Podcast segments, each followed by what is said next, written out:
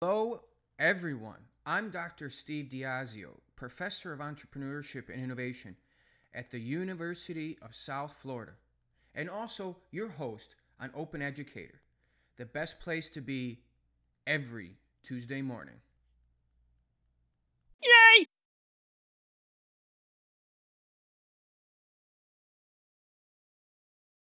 Welcome to season two, episode eight of Open Educator, the best place to be on a Tuesday morning. Thank you for joining us today and choosing that path to grow personally and professionally. And I would like to encourage and thank everyone for being here, but to turn on your camera if, you, if available and to listen intently. The Entrepreneurship and Innovation Program at USF develops students three main ways. One, to empower them to build and develop their own company, the traditional way we view of entrepreneurship. But entrepreneurship has expanded, and now entrepreneurship and its mindset and its processes are embedded in companies known as corporate innovators or corporate innovation. And students are empowered to work for Amazon, Apple, Facebook, Google, HP, or other leading companies that innovate. And I have more than 15 students that I've taught over the years working at these famous companies. And lastly, we empower students to develop and define careers that they create themselves. Go out and create jobs and a career path that isn't even created, that you imagine. And step by step, create that life that you want, not what for you, like other majors. And our next guest has a very unique history that will help us understand ourselves, what's possible, and to build some certain skills along the way, much like we're doing this every week on the Open Educator. Our next guest is someone who's a role model of lifelong learning, an important topic we continue to talk about weekly. His learning has taken him to different countries, different careers, different industries over his lifetime. Having known him for many years, I look up to him as a compassionate leader, someone who's committed to his craft of leadership and anything that he sets his mind to. He's a lifelong or many year or long time toasty or to- Toastmaster. Kudos and shout out to downtown Toastmasters. In fact, he is a distinguished Toastmaster, which is the highest achievement one can achieve within the 100 year old club of the Toastmasters in public speaking. And our next guest will be sharing a micro workshop on how to command your audience and expand the digital box or the box that we find ourselves in. Please give a warm welcome to Ken Reed. I'm going to turn the Zoom floor over to Ken now. Please pay attention and focus on the Ken Square. Thanks very much, Steve, for that warm introduction and uh, no pressure. I you should be looking at a blank screen right now, and, and that's on purpose. You're not experiencing any technical difficulties, and right now, neither am I. But I wanted to share just some thoughts I have because of the ex- common experience we've had over the last year in our Zoom environment. And I think it's kind of important that we understand that how Zoom presents us limits how we communicate with people. One of the most important components of speaking with people is nonverbal communication. And when we sit here and we are focused just as a talking head, there's a lot of things that we miss. And I want to talk about ways that you can expand that stage and make yourself a better communicator. So I'm going to talk about two things. One of those is the box that presents that we're presented by in, in the Zoom environment. And the other thing I want to talk about is unspoken premises. Now, an unspoken premise is one of these things that forces you to a certain path of logic, but it's not known to you. So one of my favorite jokes goes like this. And it's the way that guys get their guy friends in trouble. And it's this joke. Does your wife know that your girlfriend is pregnant? Now, what are the unspoken premises there? One, you're married. Two, you have a girlfriend your wife doesn't know about. And three, she's pregnant. But the real unspoken premise is the way the question is constructed to a yes or no answer. And that yes or no answer will not be a right answer, which is the embarrassment to your friends. And it's those unspoken premises that occur. Now, you've seen some pictures of me, so you have some impression, but my goal right now with not having a picture right now uh, is just to go ahead and show myself. You listen to my voice, you have some contact with my authority with my voice alone, and that's my verbal communication with you. But let's take, for example, if this was your first impression of me, and you just assume I'm just some old guy who has no idea what he's doing with Zoom, and I'm just trying to communicate with people the best I can. And of course, I'm so close you can't really see me. And if I made gestures, you couldn't see those either.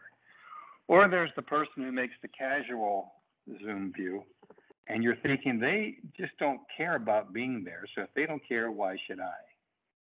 Or there's somebody who tries to make some attempt to give a little space and gesticulate. So they stand up like this and they're doing their best, but then, yeah, it's not a very flattering view. And unfortunately, you're probably getting two more chins that I want you to see. But that's the unspoken premises of the way we control this environment. Now, how can we beat this?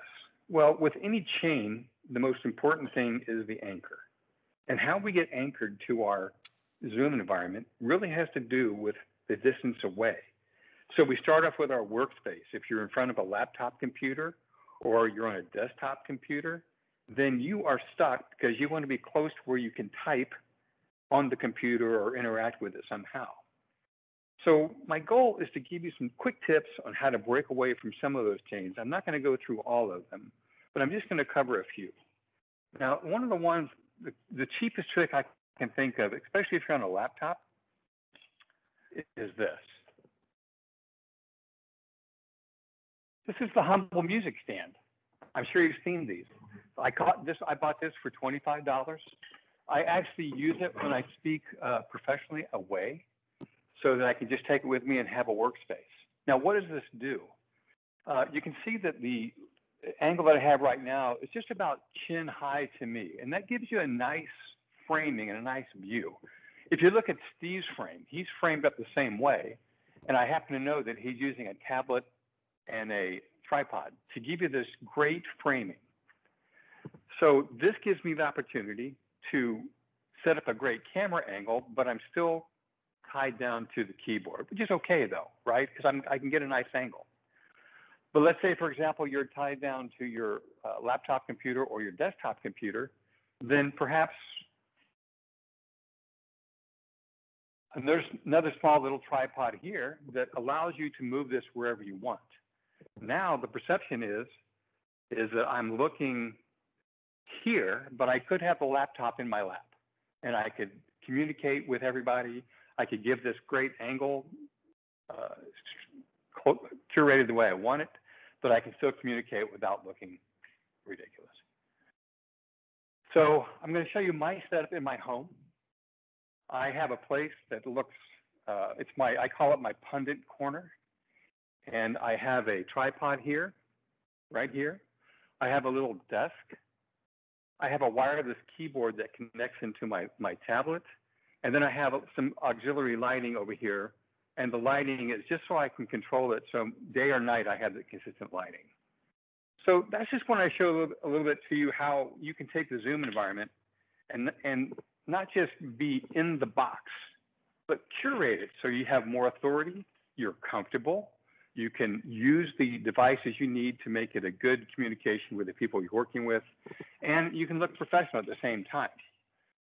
Thanks very much for that time on, on doing this micro workshop. I, this really is about a 30 minute thing that I do with people. Uh, I'm so happy to be here with you. And Steve, what else can I give you?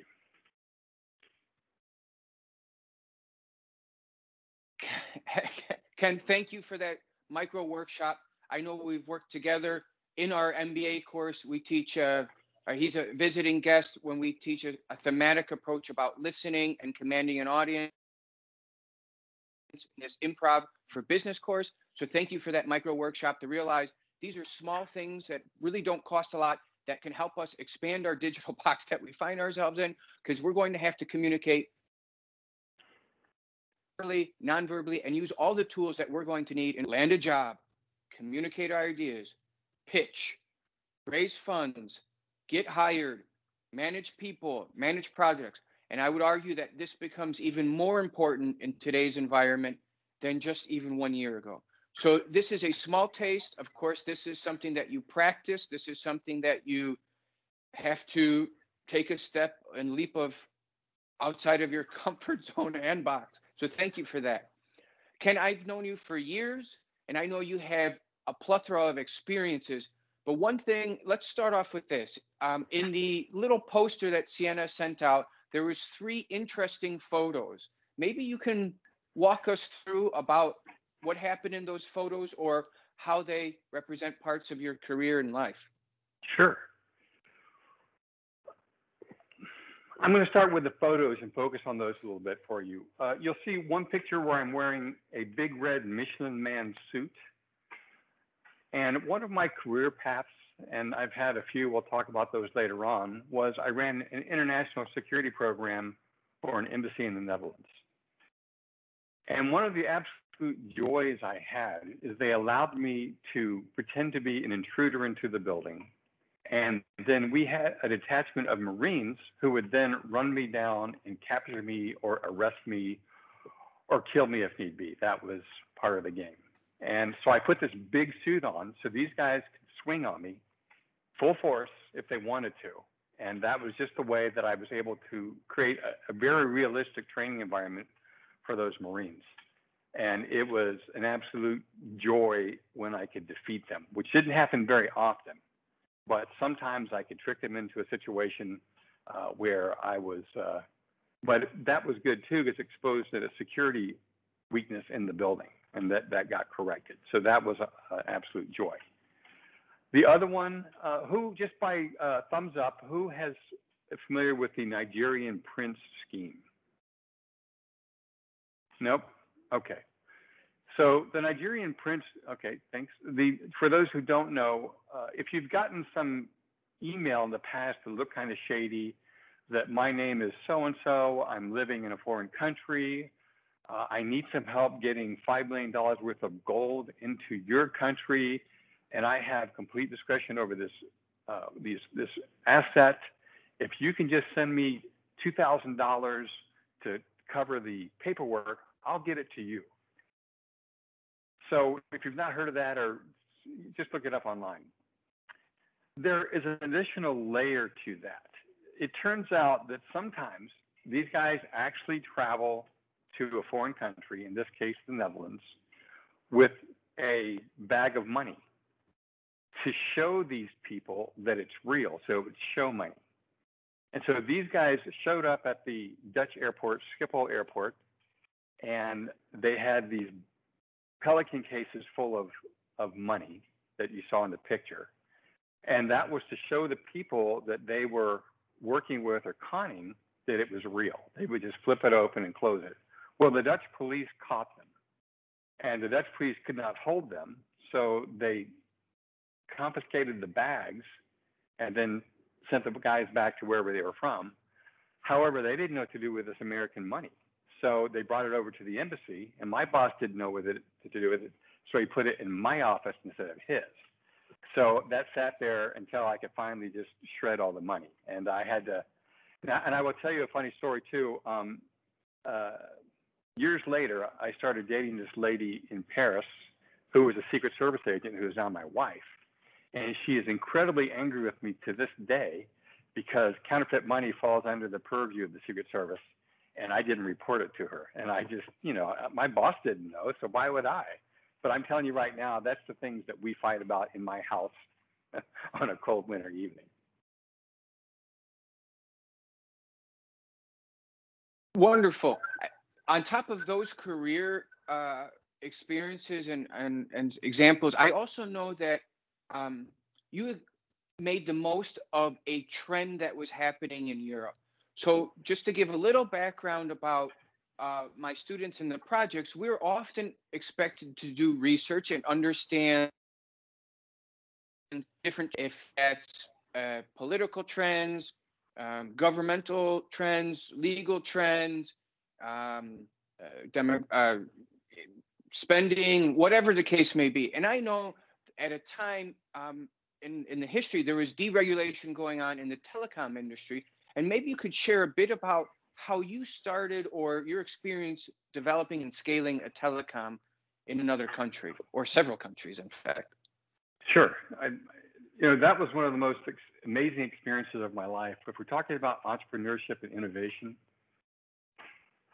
a lot of times innovation is not just found in technology. A lot of times innovation is found in any element of change. And what happened to me is I was living in the Netherlands back in, I got there in 1990, but I was uh, working as a consultant in 93, 94. And I met these two guys. And one of the guys' brother was involved with the deregulation of the telecom industry in Ireland.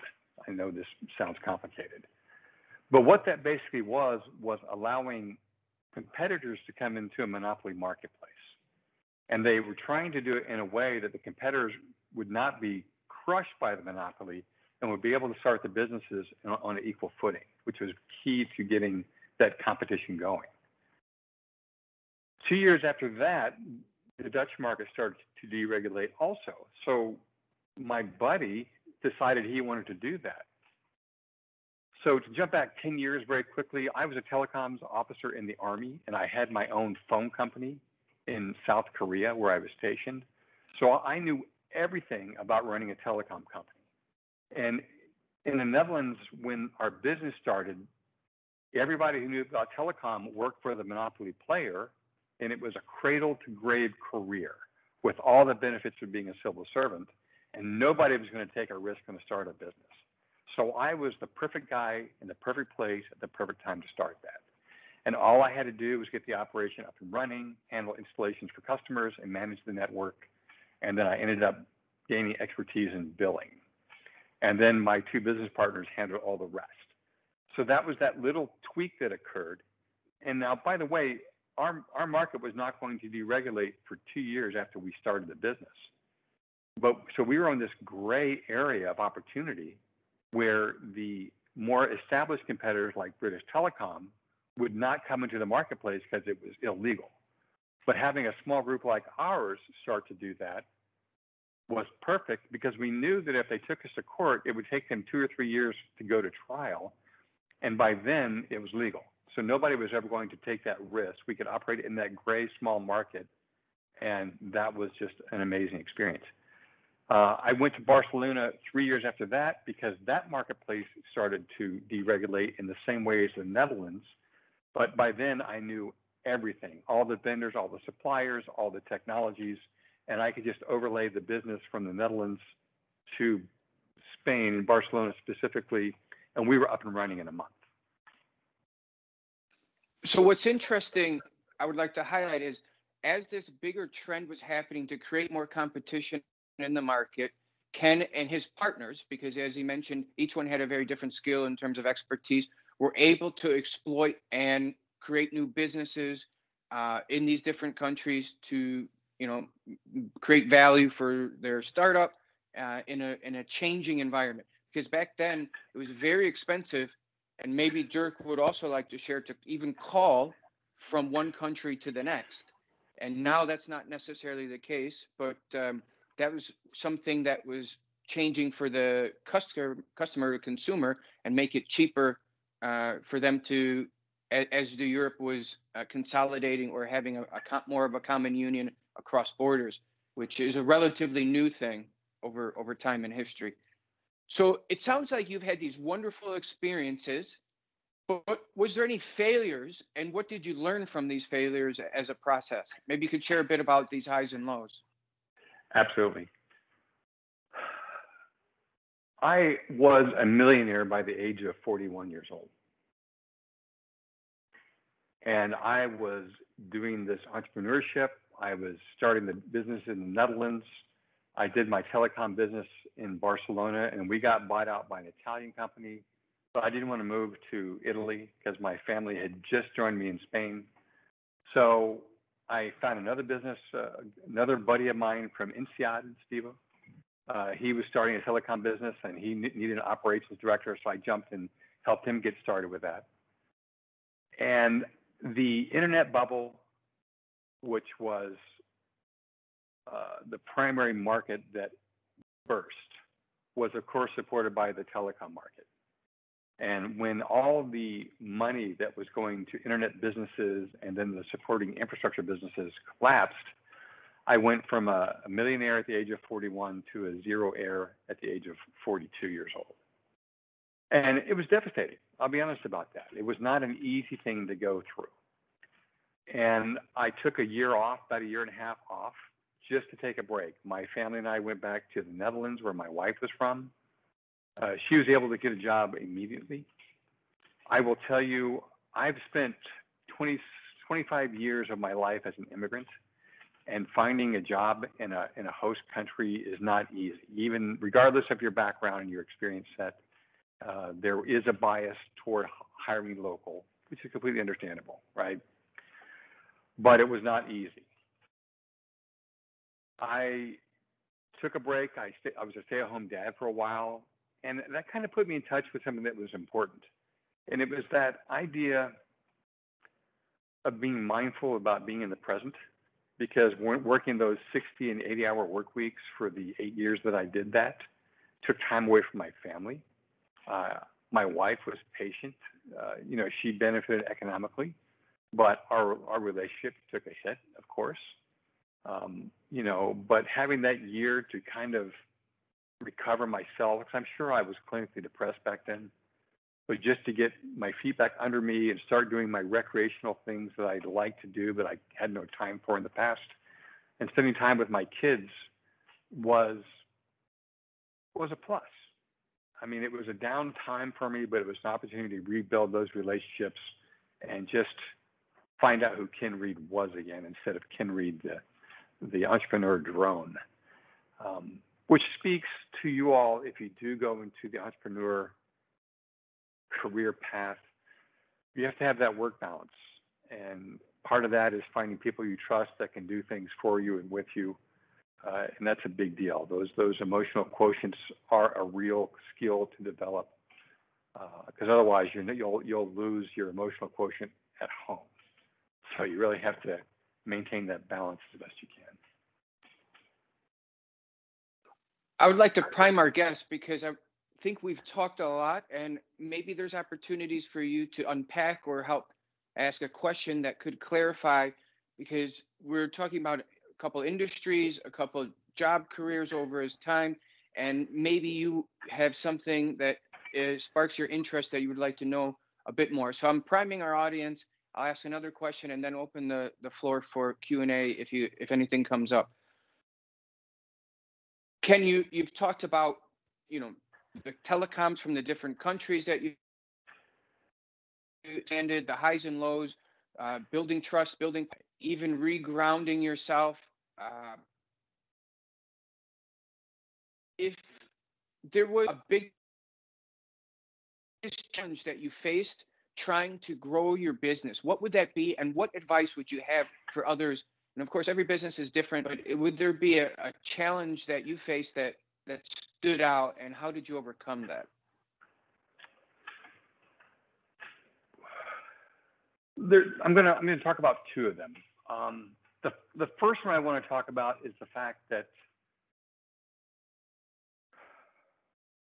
when you're living in the U.S., I think a lot of people seek that entrepreneurial experience and they're willing to take a cut in pay or a cut in something in order to grow their experience set or potentially benefit financially from the entrepreneur situation. In Europe, people are so conservative that they're not willing always to jump in and, and take that risk.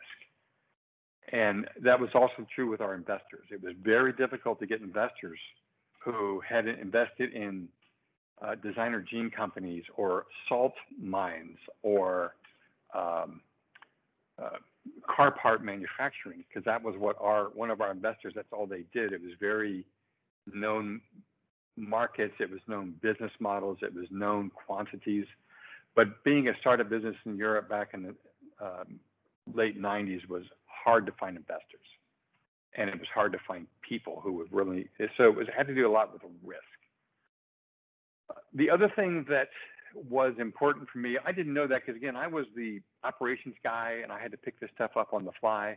I tell people I'm an entrepreneur by accident. But one of the most key things I learned is if you are an entrepreneur, the most important thing you can do in the first few years of your business is to create business value. So if you take $50,000 and invest it in your company, that's the baseline. Your company is worth $50,000 it's going to be your product development, it's going to be your turnover, it's going to be your place in the market that then creates that value.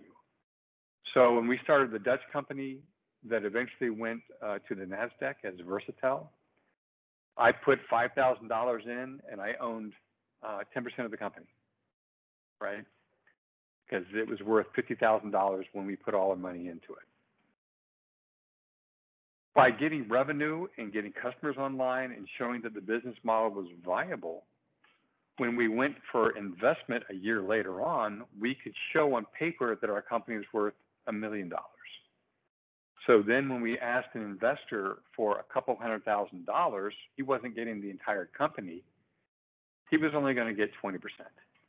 So if we wanted more money, we would give him a higher percentage. And I think in the end, he took 35% of the company that was our first round of outside investment. The next thing was to build it more. After three years, we could show on paper that we were worth $5 million. And then the next investor that comes in gives us more money for a smaller percentage of the business. So it's that value creation that was so key. You can have the best idea in the world, but if you need outside investors, you need to prove the, the worth of the company, hard numbers, not just that it's a smart idea. You have to show that value is there and you have to build it as quickly as you can just to secure one investment and two market uh, your place in the market.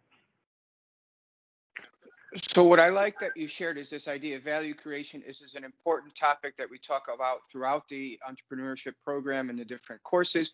What I also hear, and I'm not sure if everyone makes this connection, this is telling a story a story of value creation, the story of how they enroll new clients, new customers, revenue, and let the data speak for a broader story of why this company is worth more and or to give less ownership to the next investor. So great example. Um, even data or numbers can be seen as a form of a story, particularly how you share it with investors if you're looking to raise capital. And this notion that of conservative investors, I'm we will eventually have another guest on our open educator who's tried to raise funds here in Florida, and she's echoed some of the similar uh, perspectives of investors here in Florida of being conservative because of some of the nature of the people here locally. So, thank you for sharing that and how to de-risk or to retell the story or use a data to create value or, or demonstrate value. I would like to open the floor to our audience if we have questions for Ken, because I would also like to ask a couple uh, specific questions about um, some skills that he's been learning and how they've helped him over time. So let's open the floor. Sienna, if there's anyone has their digital hand raised or would like to ask Ken a question, um, I know we've covered a lot, but. Piero. Hi, Ken. Uh, I would like to ask you, how did you act towards bureaucracy while creating the telecom business? So in my Dutch company, it just so happened that one of my business partners was the go-to expert on telecom law in all of Europe. Uh, so in that way, uh, which made it easier for us to understand what the risks were he was the kind of guy. So again, the EU was just kind of coming up. The uh, euro was not really in place when I moved to Spain in the late 90s. Pesetas were still a thing, you know, and um, so the the uh, euro was just coming up. The EU was just kind of getting ground. But having this guy who knew all this stuff, and not only did he know the current law, but he knew the direction that the European telecom policies were going to go, and then the laws that would be supporting those policies. So that was amazing. Now, based on that experience I had when I went to Spain, Spain was starting to, to develop their own legal structure for supporting the new competition coming in. But you have to remember that the Spanish Parliament was relying on their only experts, and that was from Telefonica. Okay, so this is not a disinterested party assisting with policy. This was a company that wanted to give the perception of assistance, but also lay down some barriers. And I was very, very lucky because the sorry, the Spanish government put a notice out asking people to contribute, and I was able to then say, okay, you have an A license, which is a full-blown competitor to Telefonica. A B license would be services, for example, tele- teleconferencing platforms. Uh, a C license was something else I can't think of, but there was the structure set up. But then for businesses like mine, there was no license. So I was able then to tell the regulators, and I'm very proud of this, and my name is not in a newspaper article or any place. So you have to take my word for this, but I was able to give this input to the regulators in a way that the speed bumps that would be discovered two or three years down the road did not exist for my company or other incoming telecom service companies. And it's just being aware of that those opportunities and seeing them occur in other countries and realizing that the occurrence could not occur in Spain because of the lack of licensing. You couldn't do the job without the license. Thank you. This is a great example of identifying patterns and trying to capitalize or insert some knowledge and influence that you can exploit at, or capitalizing and create value. Wonderful. What other questions might the audience have? Uh, Ethan? Yeah, hi Ken. So I was wondering, um, how did you get started on your career path, and were there any experiences in particular that shaped your trajectory? Well, you heard that you that I mentioned I was an accidental entrepreneur. Uh, my life has been a series of, of unfortunate incidents, and I've been so lucky with the way it's turned out that I didn't hurt myself or anybody else. I studied radio and television broadcasting in college. And I did that specifically because I was on an ROTC scholarship to go into the Army. So the Army paid my way through school. And I signed my contract because there was a career path at that time for officers to do production work for the military. You, you've seen these things on television where the film crew and Army, you know, clothes are out there doing something. And that was what I was going for. So in 1979, the year after I signed my contract for ROTC, they deleted that career path for officers. so all of a sudden, my plans to go into television and film production just went away. There was just no way to recover from that. When I graduated, the Army, in its wisdom, saw that I had the word communications in my diploma. And they thought, okay, that's close enough. Telecommunications. Well, I had no idea what that was. And for if you don't know, I mean, you pick up your your cell phone or your phone at your house, and that's telecommunications to you. But it's the radio connections, microwave connections, satellite connections, fiber optics, it's the switching systems, it's all these things that I now know about, but I had no clue going into the army, and it was just a big learning curve. And uh, but one thing about the military in the U.S. is they assume everybody come in coming in knows nothing, and they're going to just give you that kind of training just to bring you up to speed. Uh, and then I went to um, when I got out of the army. My first job was working for a French telecom company in the Netherlands, uh, Alcatel, which was a, an equipment provider. And then the uh, the telecom business part kicked in, and then the um, uh, you know again zero air 42 that kicked in. And because of my military background, I got a job running the security contract at the embassy. Uh, I was an American, uh, hired as a local guy in the Netherlands who spoke perfect English. I could get a security clearance. So all these things you couldn't get from a regular Dutch guy, they could get from me. And that was an opportunity of, of the skills that I had uh, from the military in the 80s that I could apply to a security, international security career in Europe. And by the way, if you perceive anything about the lighting or the camera work here or my sound device here that you can hear me no matter where I am, it's because I have a background in radio and television broadcasting from Mississippi State University. So knowledge is recyclable. Thank you. Great. Sure. Any other questions from the audience? Dirk, you can go first.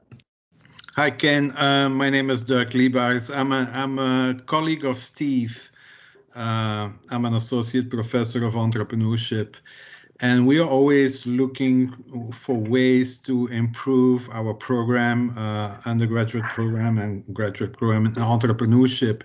So what do you think are the skills uh, that uh, entrepreneurs need to have. We we impart like the domain expertise, like business models and marketing and all that stuff. But that and that's good. You you need to have that. But what soft skills and you know uh, or things that you that are hard to teach in maybe a university context, you know, should students actually have? So I'm going to go with three things. The first one is, and I call this seeking the gap. Where do you find that opportunity? Now, the opportunity for me with the telecom companies was actually a deregulation of the marketplace. Uh, when I lived in the Netherlands in the 2000 knots, they deregulated the electrical market, and you could have done the exact same business model with the exact same skills I had to start an electrical company because it wasn't required that you own the infrastructure. You just build people and then you mm-hmm. marketed the building. And that was that was all there was to it. So it's recognizing that gap. My favorite example of recognizing the gap has to do with Bluetooth. Bluetooth exists because somebody recognized that there needed to be a reliable low power radio communication between a device and a device and then some hardware. Mm-hmm. They realized that that did not exist yet. And one of the technical challenges was finding a frequency band they could work on. Well, in Europe and the US, there's a, something called the ISM band of frequencies, and those are throwaways. Those are something you don't have to get a license for as long as you're below a certain power mm-hmm. output and that is so they don't manage it. So if you have a device and the device doesn't bleed over to other frequencies, you can make a Bluetooth thing. It has to be certified, but you can make one. But the Bluetooth guys also set up the encryption, the handshaking for the devices, and the everything there was about it. These these guys, I think it's uh, I want to say Norway or Sweden, I forget now. Mm-hmm. But it was this great idea of, of developing a technology, proving that it worked, creating some early equipment, but then they just got out of the equipment production and just sold licenses. So every time you see Bluetooth on something, these guys are getting a nickel, and I think they're doing pretty good. So that's that's one thing they're doing. The other thing is all the skills you use in business school, you need to apply them from day one in your business. And that was one thing that set our little telecom business apart because I had all this experience in the military with personnel, logistics, systems, mm-hmm. maintenance, and I had my my partners thought I was nuts because I had SOPs for everything.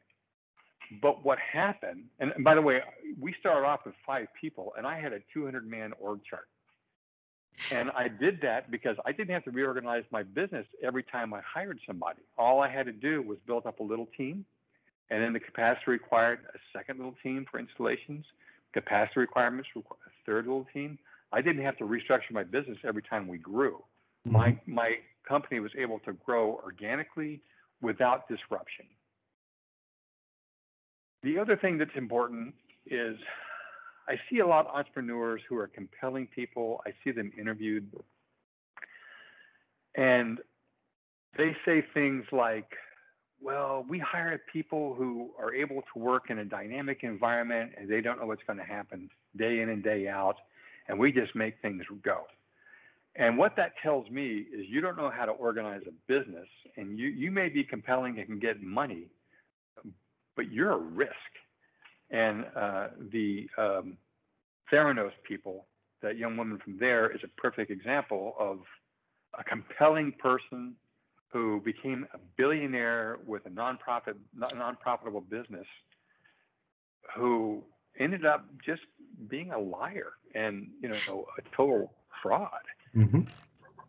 So it's it's just be aware of that red flag. If you're involved with the entrepreneurial group and you understand you're going into this thing with a certain amount of risk for yourself, but also understand that you know these things you learn in business school they work for a reason, and you need to have them set up and running because you're going to run into accounting problems for the tax people. You're going to run into regulatory issues on, on the telecom side for me. Uh, you know, all these little things you're learning are valuable. Right. But a, a clever idea does not make it a good business. It has to be something that fits a need that the market has. And maybe they don't know it yet. And then it's small market education. Mm-hmm. Thank you. Hi, so I also have a question. So in our classes, we've learned that, you know, investors would prefer a, a grade A team with a B idea over the opposite, you know, a B team with an A idea. So with that in mind, I know you talked about that you had like a team of five people with a lot of different talents. How did you go about seeking each other? How did you guys find one another? It's about relationships. Uh, we all three met because we were working as consultants in the Dutch market in three different things. Uh, my my friend who was the telecom law expert was doing that kind of work for the Dutch telecom, the Dutch PTT. He was doing that for some other uh, data vendors that it was already legal to do that in the, in the Netherlands. Uh, and my other business partner was uh, a genius sales and marketing guy, an American guy uh, who came to the Netherlands just on a whim and was able to, to get this business rolling. We could not find uh, your investors. It's about relationship building. It's dating. Okay when we went for our, our second round of investment, uh, we could not find a local investor. So our first real investor was this millionaire guy from Ireland. And he was the guy who hired my business partner's brother during the deregulation of the uh, Irish marketplace. So it was not a risk to him because he understood it. So that was to our advantage, but we, we knew he would have us over a barrel, so we didn't want him to be our first investor. But once he's the kind of guy that in his country he would be as well known as Bill Gates he, or Warren Buffett. And in Ireland, everybody knows this guy. And when he invested a million dollars in us, and then the Dutch people kind of know the guy's name a little bit, that that broke the barrier of risk to the people. Plus, we could show increasing sales and increasing, uh, you know, everything about turnover increased on our schedule that we were doing. So it was being able to prove that business model. And again, those investors, if if they if you have to sell the investor so hard, they're not your investor. Or if you watch the um, Dragon's Den, uh, what is it called here in the U.S.? Um, Shark Tank, right? Okay. Yeah, Shark Tank. If, if you have to sell these guys so hard that you know they say, okay, I'll give you hundred thousand dollars for one hundred percent of your business. Um, wow, you know, is it your business anymore? so, it's it's dating, you know. You know, swipe left if it doesn't work. You know, just. Uh, okay, that's a really interesting perspective. Thank you. Ken, one thing that we constantly talk about on the Open Educator and in class is the role of learning. Not just learning for an organization or learning for an or entrepreneur or an innovator to exploit the gap or the opportunities like you referenced, but also the role of learning and growing professionally and personally. I know you've taken a few different steps um, in your career to continuously learn. You went to a top 20 business school, a competitor of, of my my business school, and and but more importantly, I also I know you from Toastmasters. So someone who has all these unique experiences, who've been a millionaire, who's been a hero, who's traveled the world, who has these why go back and learn public speaking or why go to Toastmasters and how has that helped you and what what have you taken away from this experience? So barring a traumatic traumatic head injury, you you don't lose knowledge. You may forget the details of it, but you may you know where to go look for it. And as I mentioned before, my Mississippi State telecommunication, uh, sorry, telephone, tele, radio and television broadcasting thing has made it possible for me to do this. And to be honest with you, I think if I wanted to make extra money, I could make a class on this and put it on YouTube or the internet, and it would be a business opportunity for me. And but I, I think what happens, and I tell everybody, if you are working someplace, if they ask you what you want out of a job, and you say trainings and certifications that will last past your employment, uh, that's high value for you. I find too that the broader that you read and the broader you learn, the more you find out where those gaps exist. Uh, I'll tell you a funny story. So I, um, this is kind of boring in a way, but let me just, for everything that exists in the world that's technology, there's some working committee someplace. And so I was on this working committee for this technology called MPT 1327, which was a poor man's mobile phone network. Okay, it used you know it used push to talk radios and but it was you could push to talk, but the infrastructure was there that you could talk to everybody in the country. So that was the whole deal. One of the features of that specification was being able to send text messages uh, up to 166 characters. And nobody knew what to do with that. What the hell are we going to do? Because you know you're sitting on a little keyboard and you gotta you're using the numbers to do letters and and it's for people who are driving their vehicles. So what what are you going to do with that? Well, long story short, Twitter, right? Who would that same technology existed in mobile phone networks, and who would have thought Twitter was a thing? And I know I didn't and it's just one of these things where somebody who maybe had a little bit broader experience or maybe had a different uh, social experience said, hey, you know, this is kind of fun. And, and they were able to create this platform that has literally changed the way we consume information and perceive the world.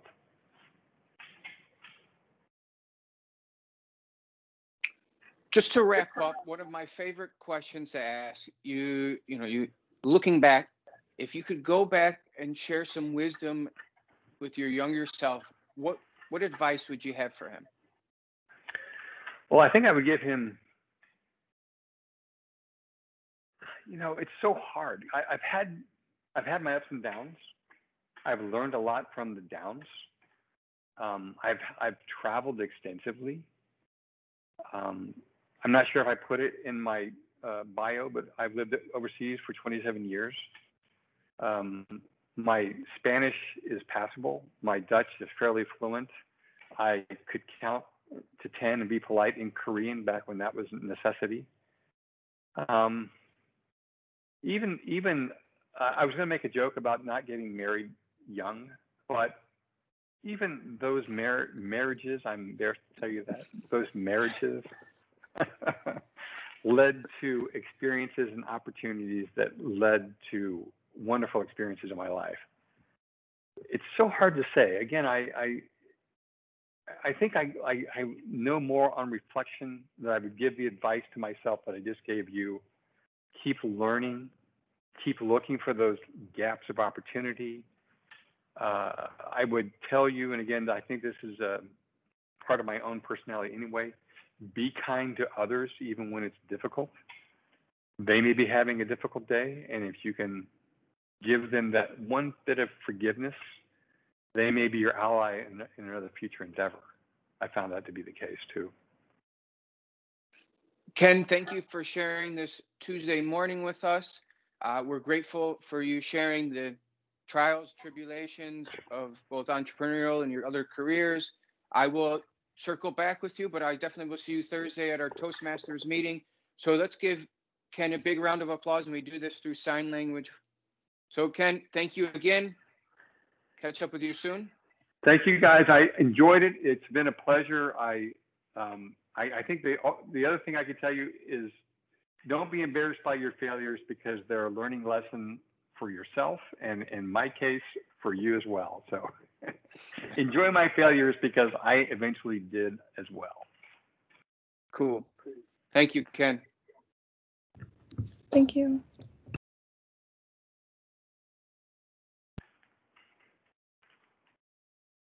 So you, you're welcome to. That concludes our episode of Open Educator. If you want to get more involved with our community, you can attend our upcoming live sessions by registering through Eventbrite.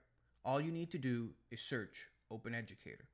But don't worry if you can't attend, you can still watch our next sessions posted on the Finger Puppet Management TV YouTube channel and TV show Make sure to click on our playlist, and under that, you can watch our expert curated Open Educator sessions, new and old.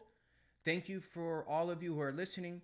Please download or subscribe to this podcast wherever you get your podcasts from. This is brought to you by the Finger Puppet Media Group. See you next week on the best place to be on a Tuesday morning.